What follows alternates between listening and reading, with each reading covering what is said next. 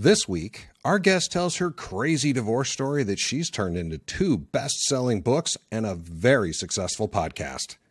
And she now helps others survive relationship trauma and learn how to love themselves. This story moves fast, so buckle up and pay attention. Welcome to My Crazy Divorce.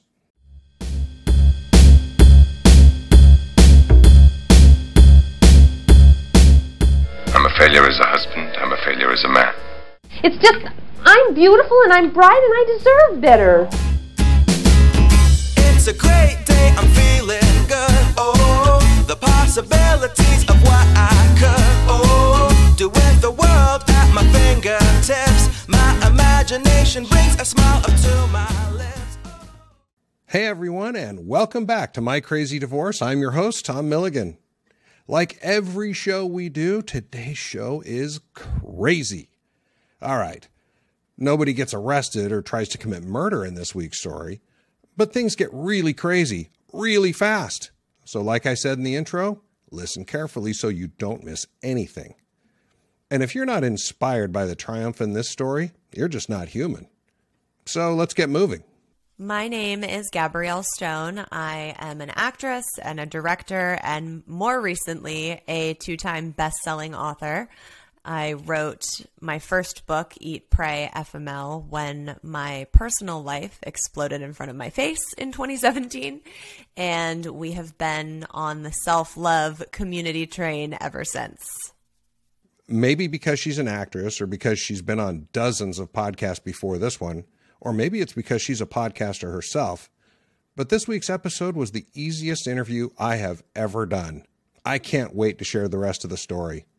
But first, as always, if you're in a bad relationship or a crazy divorce, seek qualified and licensed professional guidance from an attorney or a therapist. And to be clear, that's not me, not even close. And as always, if you have a crazy divorce story and you never got around to writing your bestseller, so you'd like to share your story on our show instead, visit mycrazydivorce.com and click on the Apply to Be a Guest button at the bottom of the page. I would really love to hear from you. Okay, now that that's done, let's find out where Gabrielle comes from. I grew up, born and raised in Los Angeles as an only child. My parents were both in the film industry. My mom is Dee Wallace, who is known for roles like in E.T. and Cujo and The Howling. Okay, if you're like me and you're trying to figure out who her mom is, I looked her up on IMDb. Her mom played Elliott's mom on E.T., and she was awesome. My dad was also an actor and director who played opposite her in some films, but also was on a lot of different TV shows. Two busy film and TV actors trying to raise a child? How? I had a pretty normal childhood and I was able to really have kind of the best of both worlds in that sense. I always had one of my parents at my dance recitals or my sports games and if one of them was working, then the other wouldn't take a job, which is very hard to do in Hollywood when you're in a cutthroat industry, when you kind of have to take it as it comes. And if one of them was shooting out of town for more than a week, we all went as a family to go visit. So I got to travel to some pretty incredible places. Well, that sounds awesome. And good on her parents for understanding and including Gabrielle whenever they could. My childhood in my home was very blissful until my sixth year, and everything kind of came to a screeching halt. Come on, she's six. How bad can it be? I was at my house with my nanny and my dad. My mom was in New Zealand filming a movie. And I raced into my dad's bedroom to go wake him up to watch Saturday morning cartoons. And he wasn't in his room. So I, I went into the bathroom and I found him lying on the floor. And he had passed away from a heart attack. And as a six year old, I didn't really comprehend that at first. I thought, you know, okay, daddy passed out. So I ran to get my, my nanny and she raced in there. And then shortly after that, I heard sirens and she had to come in and tell me, you know, honey, daddy didn't pass out, daddy died. Oh, just imagine. I feel so bad for everyone in this scene. Gabrielle is almost too young to really understand, but that nanny just had to be freaking out. But mom is halfway around the world in New Zealand. She had to be pulling her hair out. I mean, she just lost her husband and knew that no matter what, it would take days to get home to comfort their daughter. But she also knew she was now a single mom and that she had to take care of things alone. And as they say in Hollywood, the show must go on. She came home and got all the affairs in order, and we had a celebration of life for him. And then her, myself, and my nanny flew back to New Zealand for her to go finish the film that she was on. Gabrielle may have been young, but this experience taught her two things. First, she learned her mom was a badass, which is a good thing.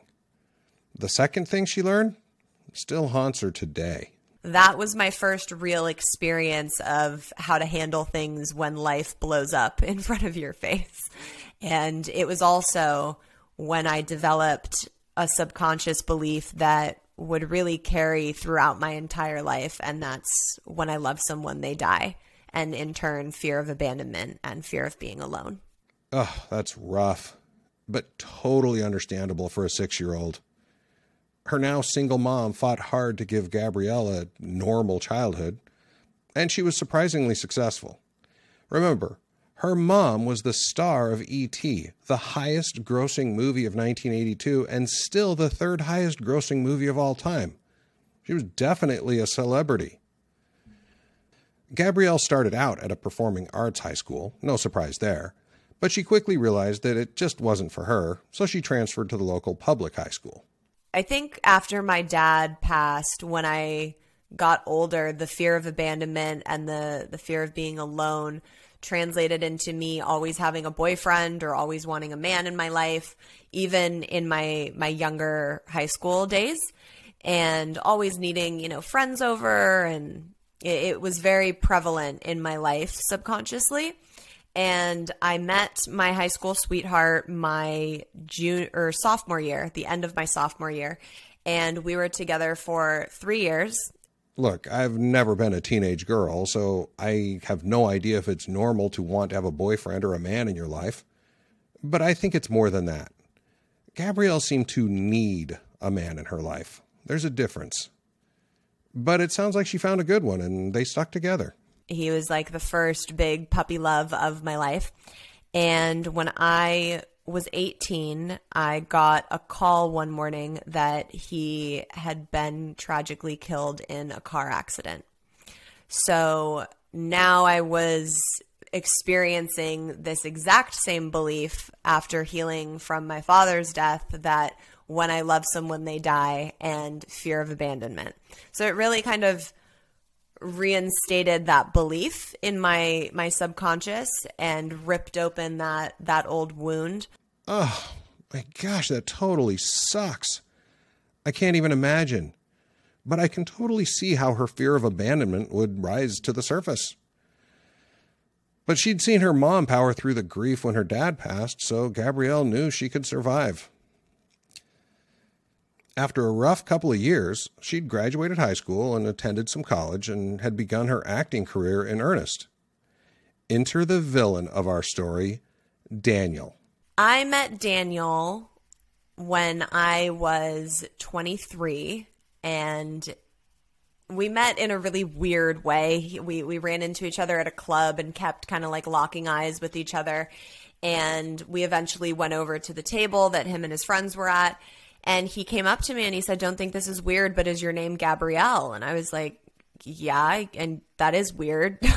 um, and it turns out he was in a class with me, not a high school class, but an adult school class that we were taking for for credit for college. And I had no idea who he was, had never seen him before. Um, and I actually was in that class with my high school sweetheart that had passed. So he knew who I was. He knew that I had lost um, my my boyfriend um, years years back, and we started talking. And after that, he followed me on so- social media, added me on like all the different platforms. Looking back on it, was like mildly stalkerish, but at the time, it seemed sweet. Yeah, that's a bit much, but it's easy to see it from the outside or with the benefit of hindsight.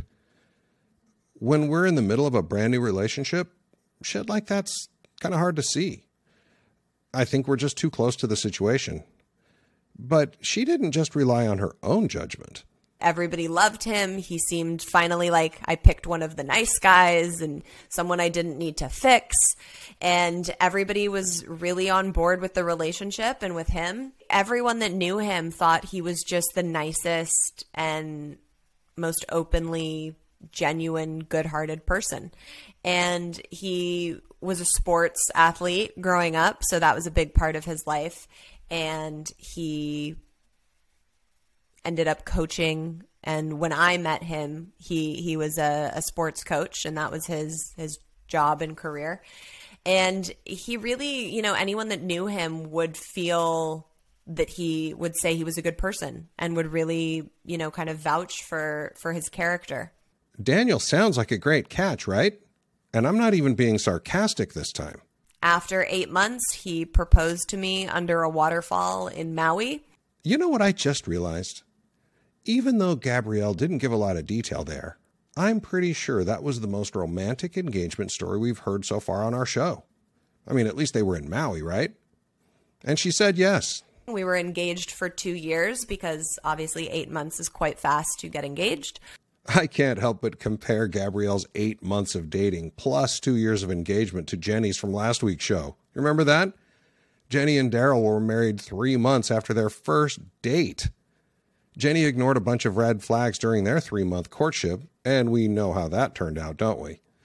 So I wonder if Gabrielle did the same during her two year engagement. I mean, besides the mini stalker behavior we've already covered, of course. So I asked her. There were definitely some issues in the relationship that we were working through. Um, you know, he met me as an actress, that was my profession at the time, and he had a very big jealousy problem he never liked when I was on set and was hanging out with male co stars. If I had a kissing scene to do, forget about it. it there was hell to pay for that. Um, but we always, you know, I, we were in therapy trying to work through it. And without me realizing it, there were some very toxic cycles being created. So he would pitch a fit and and really ruin my time on set and emotionally drain me and then apologize with either a vacation or gifts or let's go shopping and really you know in tears trying to make it all better I have to admit, I'd never really thought about watching my fiance or wife kissing someone else as part of their profession. I honestly don't know how I'd feel. I think Gabrielle could see the wheels turning in my head because she offered this. I can totally understand why it would be difficult to see your significant other having to kiss someone or having to you know have any type of intimacy with another person on set. Also, you have to remember that doing intimacy scenes is one of the most awkward and embarrassing moments of an actor's career.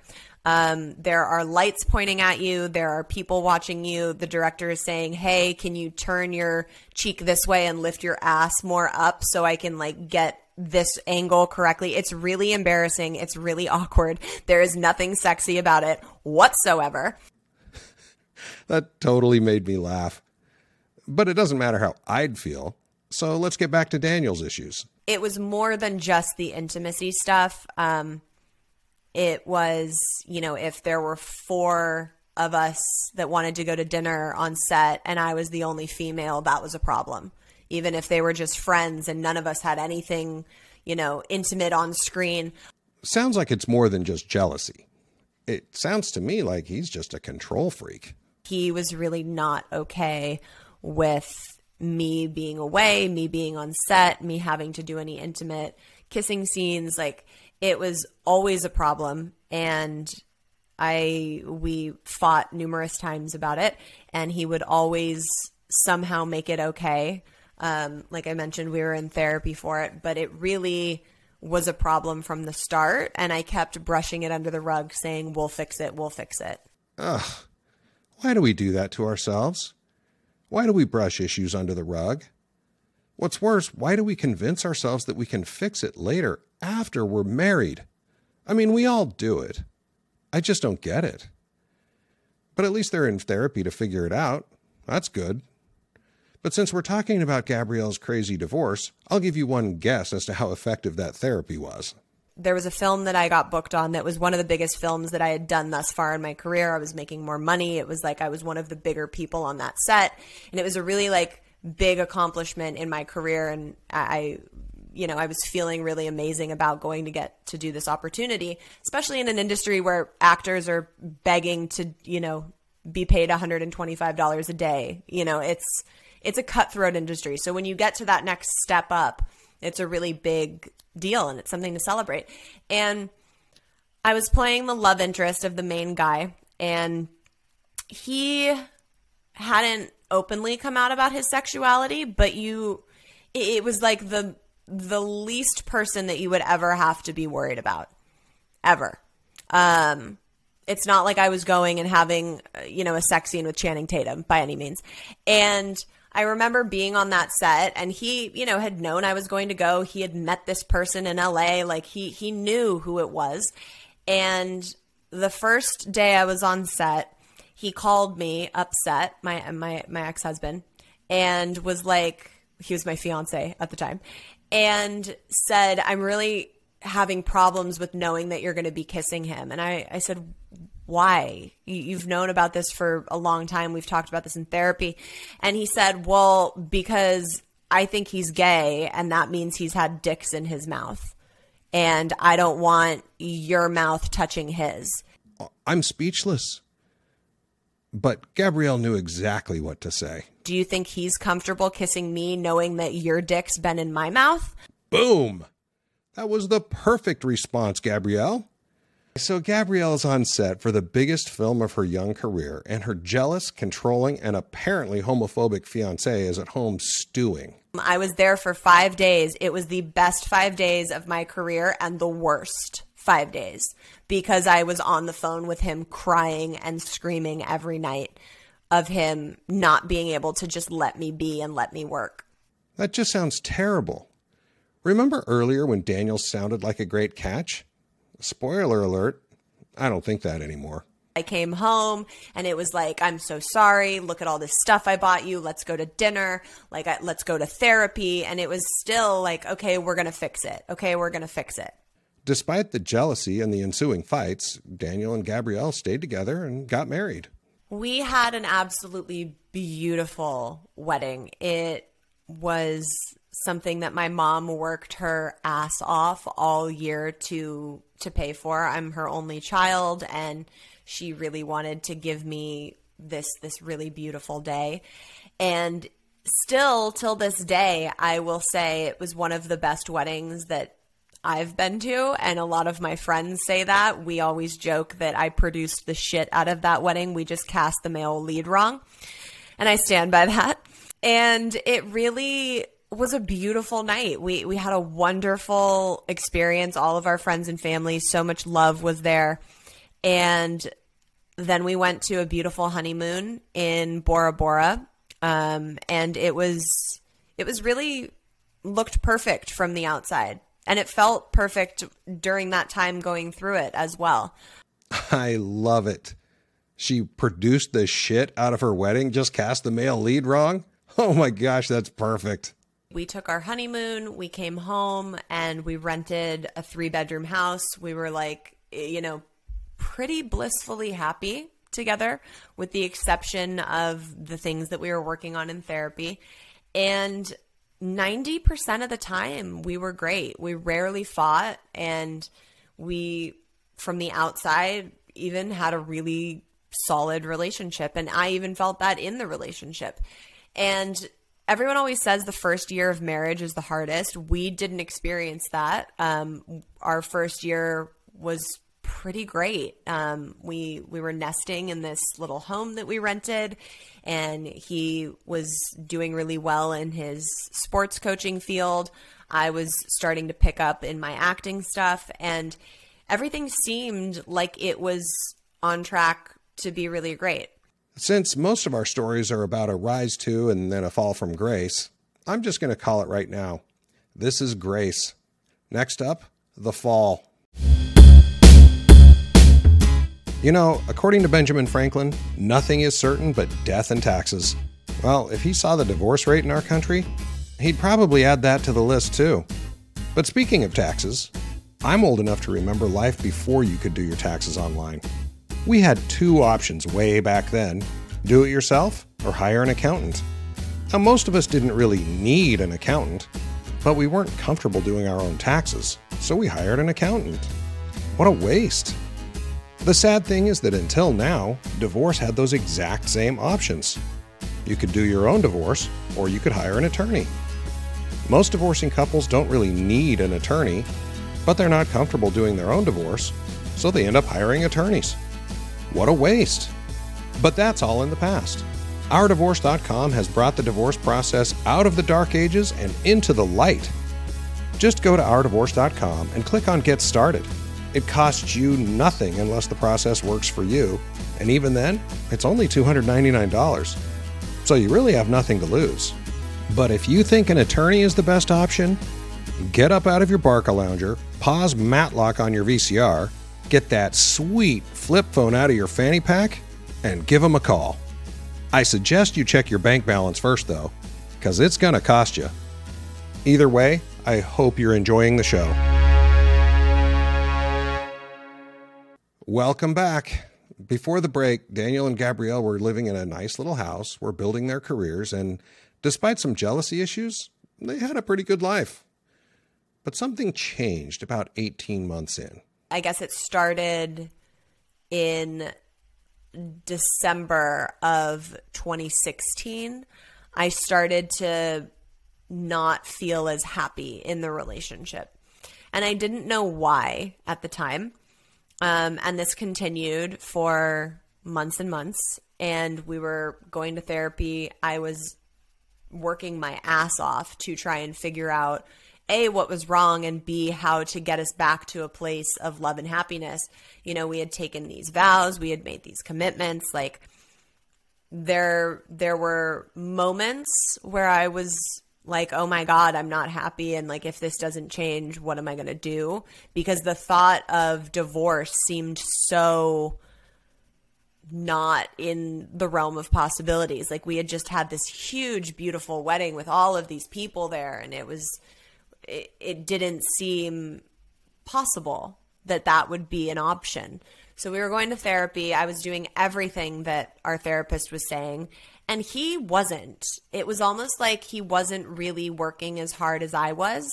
Um, and and things just started to deteriorate over those months and I was really unhappy and didn't really know what to do about it.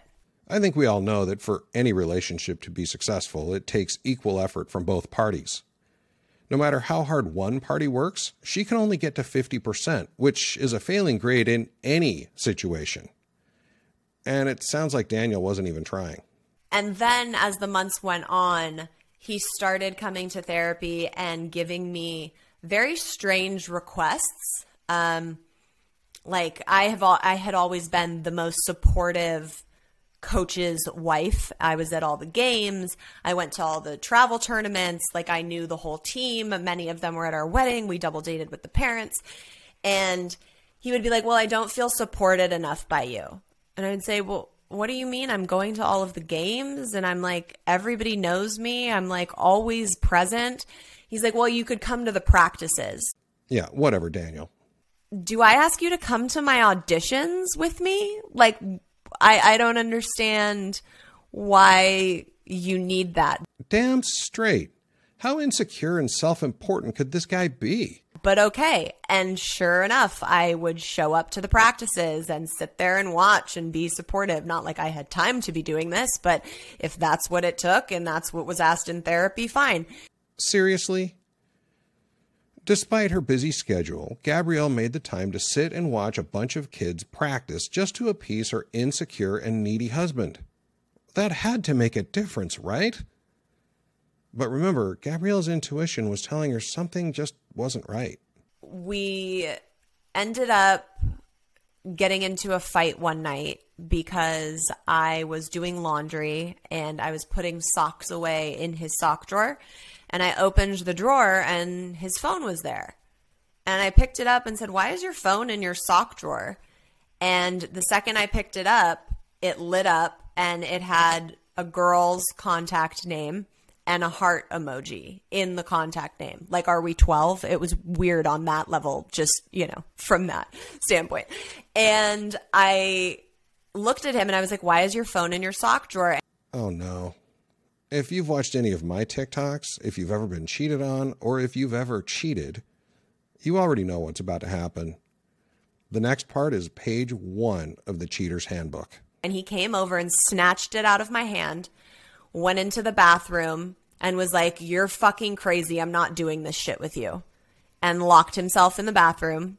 There's step one deflect and call her the crazy one. I just stood there waiting.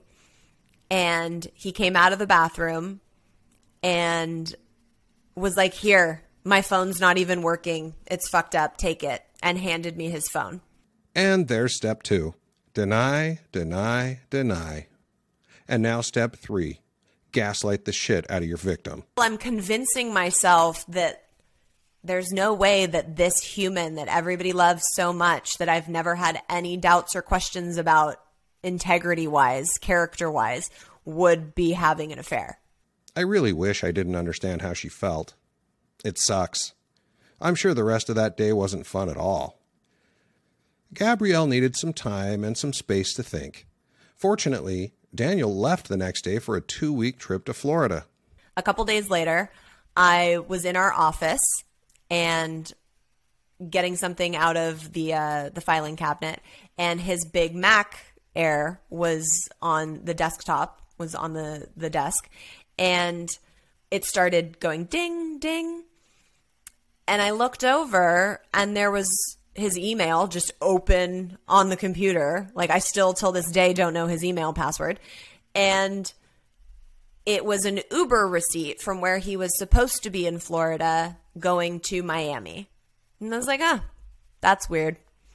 And that was all it took for me to then go looking in the trash email and finding all the receipts, all of the dinners, all of the hotels, all of the everything that had been going on for roughly six months, which was, of course, roughly the time our marriage had been really, really suffering and I had been unhappy. He was married with a full on girlfriend on the side. Um, she was 19. 19? Gross, Daniel. Gabrielle knew. Women really do have a sixth sense about these things, don't they? I mean, my ex carried on with her side dick for six months in our bed and I had no clue. And I probably wouldn't have ever known if I hadn't found out by pure luck. So now Gabrielle had evidence. Now what?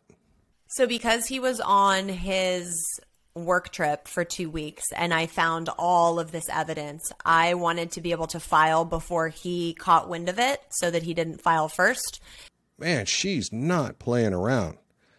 Let's not forget, this is the same loving boyfriend and husband who had a problem with her kissing someone on a movie set without any real intimacy. Let's just say his hypocrisy is on full display. But wait, there's more.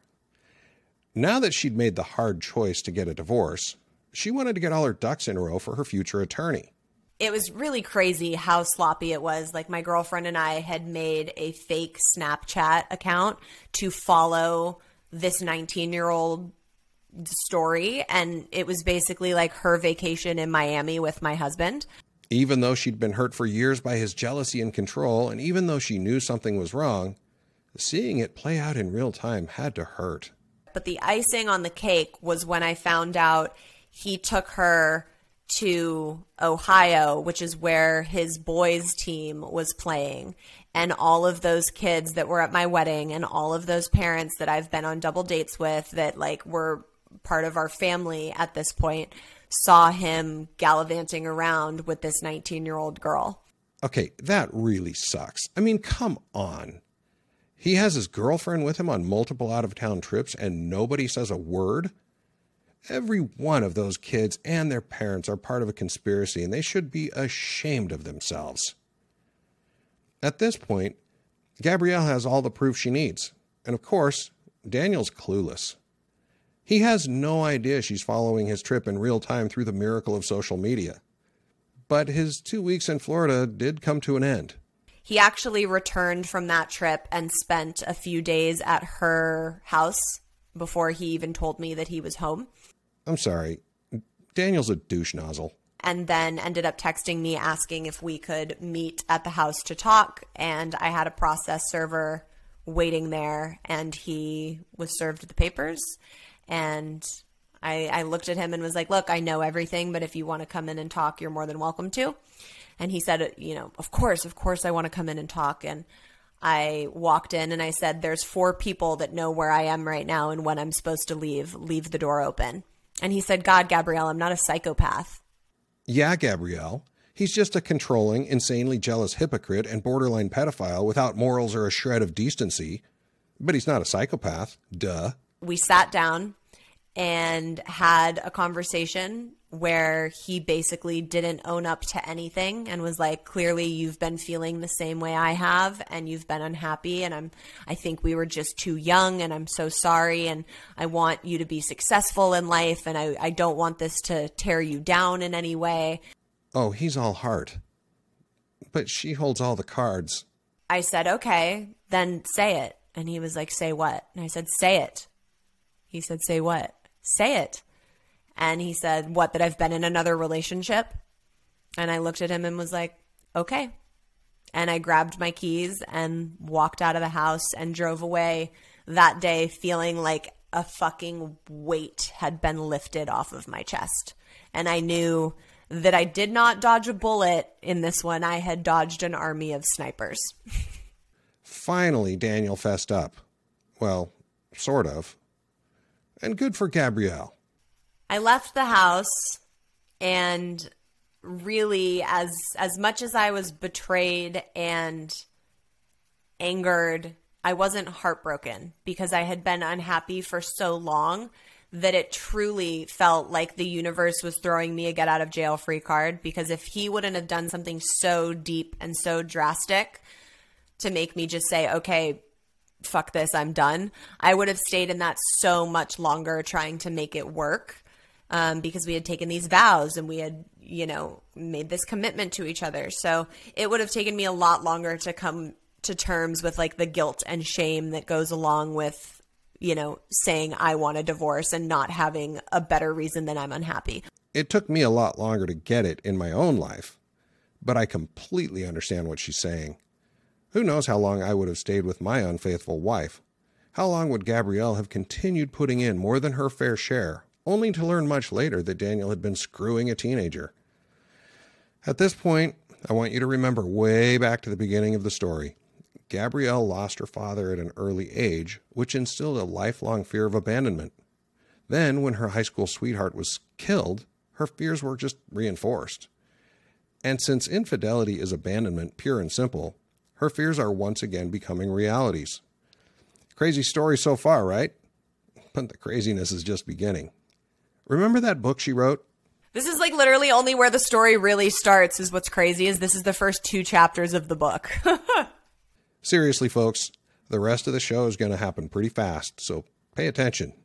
I want to preface this with I had not only been unhappy for six to seven months, I had known about the affair for three weeks, waiting for him to come home and living with that and waiting for that um, and the anxiety of all of that.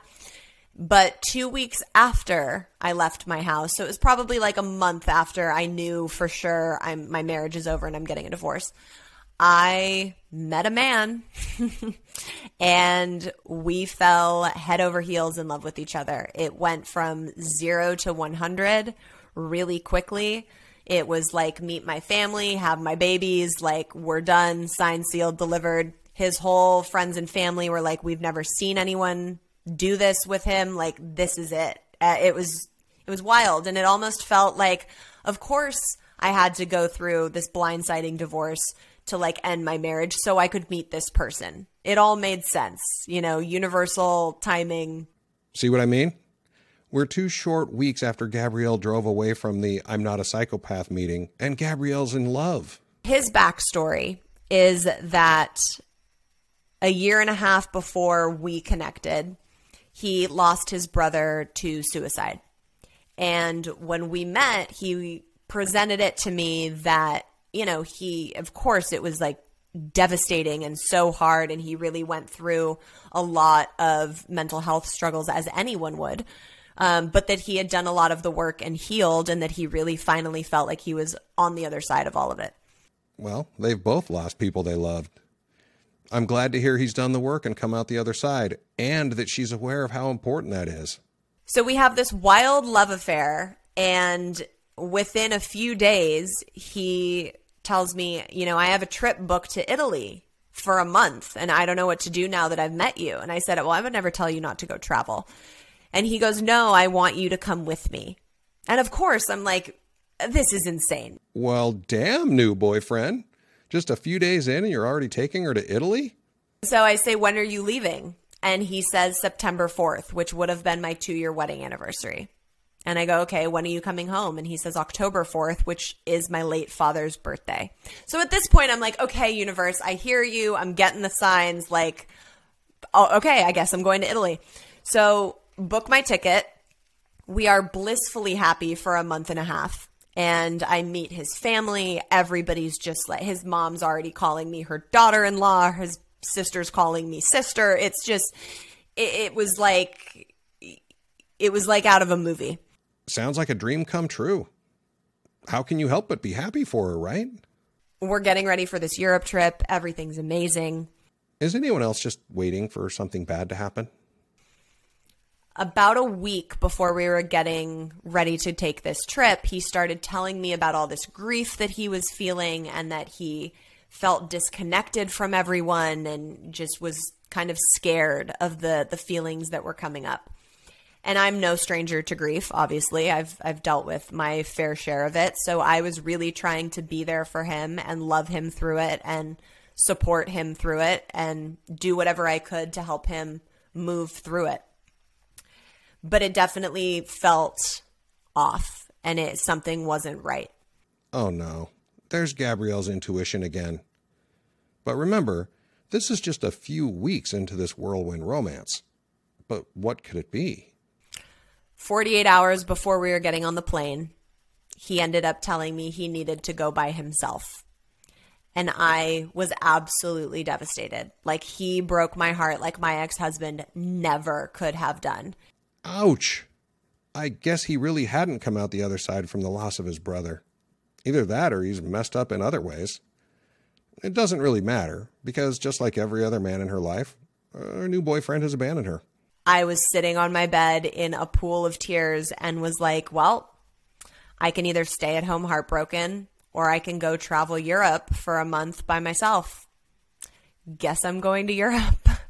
And I, I took a backpack and did six countries over the span of a month. And on that trip is where I wrote my best selling book, Eat, Pray, FML.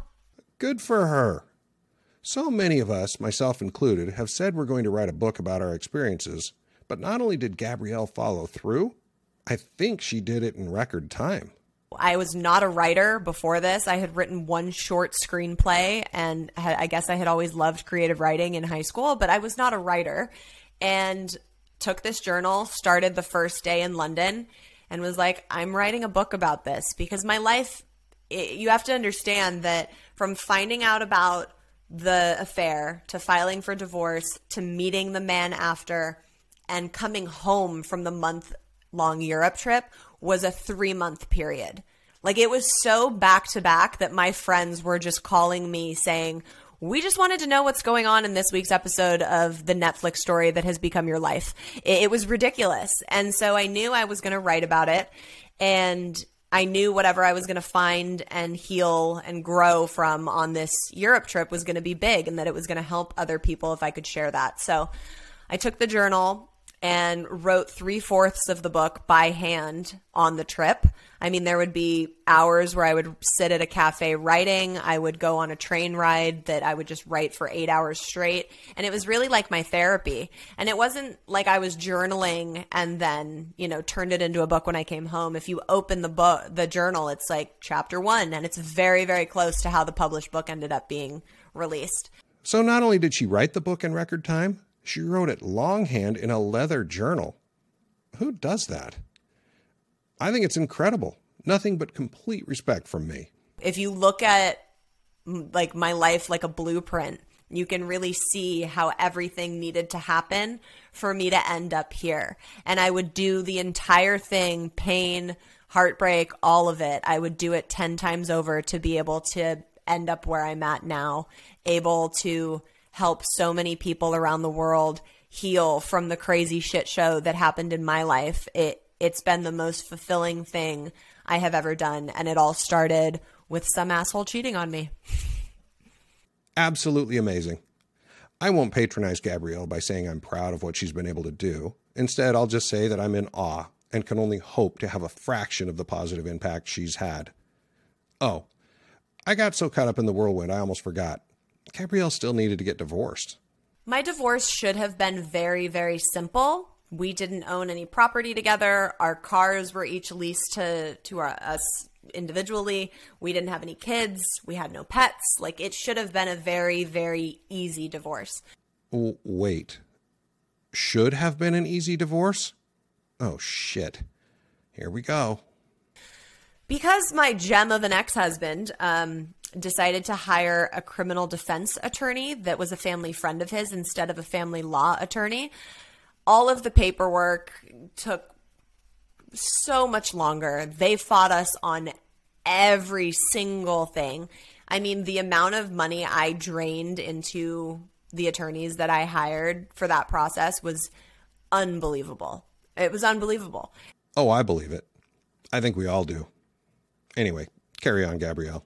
At the beginning, they were like, you know, you're going to be owed this, this, and this, and you're going to end up seeing some money. So don't be afraid to go and like fight for what you deserve. And I didn't get a dime from him. Um, not even to like cover some of the expenses that I was paying on my attorney's fees. The kicker of all of this was that right before they were going to sign the papers, his attorney emailed my attorney and said, Daniel would like the ring back. And he replied, I'm sorry, she's already sold it and gone to Europe.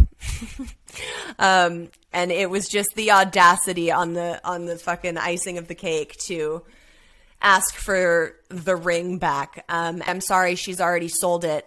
Ha! I'm not an attorney, but I've been told by attorneys that the wedding ring is considered a gift, so he'd have a tough time getting it back anyway. My divorce to from the beginning to the end cost around $25,000 and that was literally fighting over nothing. It was just him fighting every tooth and nail little tidbit that was discussed. And I think it took roughly about a year. We took a shot of tequila that day when we found out it was finalized and have been celebrating and counting my lucky stars ever since. I've never been more thankful to disconnect from a human and a family than I was that one. $25,000. We've all heard a lot worse, but with no kids, no community assets, and no shared debt, this could have and should have cost nothing. But Daniel continued his douchebaggery, and Gabrielle had to pay for it. We've already heard a story of triumph today, but as we ended our interview, Gabrielle offered this hopeful advice. No matter what you are going through and how dark and grim it may seem, I promise you it is all happening for a reason and that there is a light at the end of the tunnel. And once you get there, it is more beautiful than you could ever, ever imagine. So keep fucking going. She's just amazing. I love her attitude. And now you know where I got the title for this episode. Want to know more about Gabrielle's story? Or maybe you're looking for another great podcast? You can find both of the books exclusively on Amazon or my website, which is eatprayfml.com. That's also where we have all of the podcast merch. I also have a self love healing journal that kind of walks you through step by step of recovering from traumas and heartbreaks and really creating new pathways into the life that you want. And the books apart from being in hardcover and ebooks they're also on audio audiobooks which you can get on audible or anywhere that you can get your audiobooks. I narrate both of them. Um, and the podcast fml talk is available on Spotify, Apple Podcasts, anywhere you get your podcasts. Season three premiered on YouTube, so you can also watch the episodes happen in studio, and that's youtube.com slash FML Talk. And if you want to come hang out with me online, I am mostly on Instagram at Gabrielle Stone or the viral TikToks that are creating an uproar all over social media, and that's at Gabrielle underscore Stone. I'm shocked, amazed, and inspired all at the same time. I've included links to Gabrielle's website and social media in the show notes. I hope you show her some love. Thank you for all your reviews this last week. We don't have the funds to buy an audience through advertising, so we rely on you to rate and review and to share with your friends. So if you haven't done it already, please take two seconds right now to give us five stars on whatever platform or app you're using right now to listen to this show. And if you've already done that, please take two seconds to share the show with at least one friend. I also want to thank ourdivorce.com for their sponsorship of My Crazy Divorce. If you or someone you know is thinking of divorce and one of them isn't a dick like Daniel, go to ourdivorce.com to learn more or to get started for free. If you've already been through a crazy divorce and want to share your story with the world, please go to mycrazydivorce.com and click on the Apply to be a Guest button at the bottom of the page. I would love to hear your story. And finally, a huge thank you to Gabrielle for taking a break from her incredibly busy schedule to share her story with us. That's our show for today. See you next week, everyone. Bye.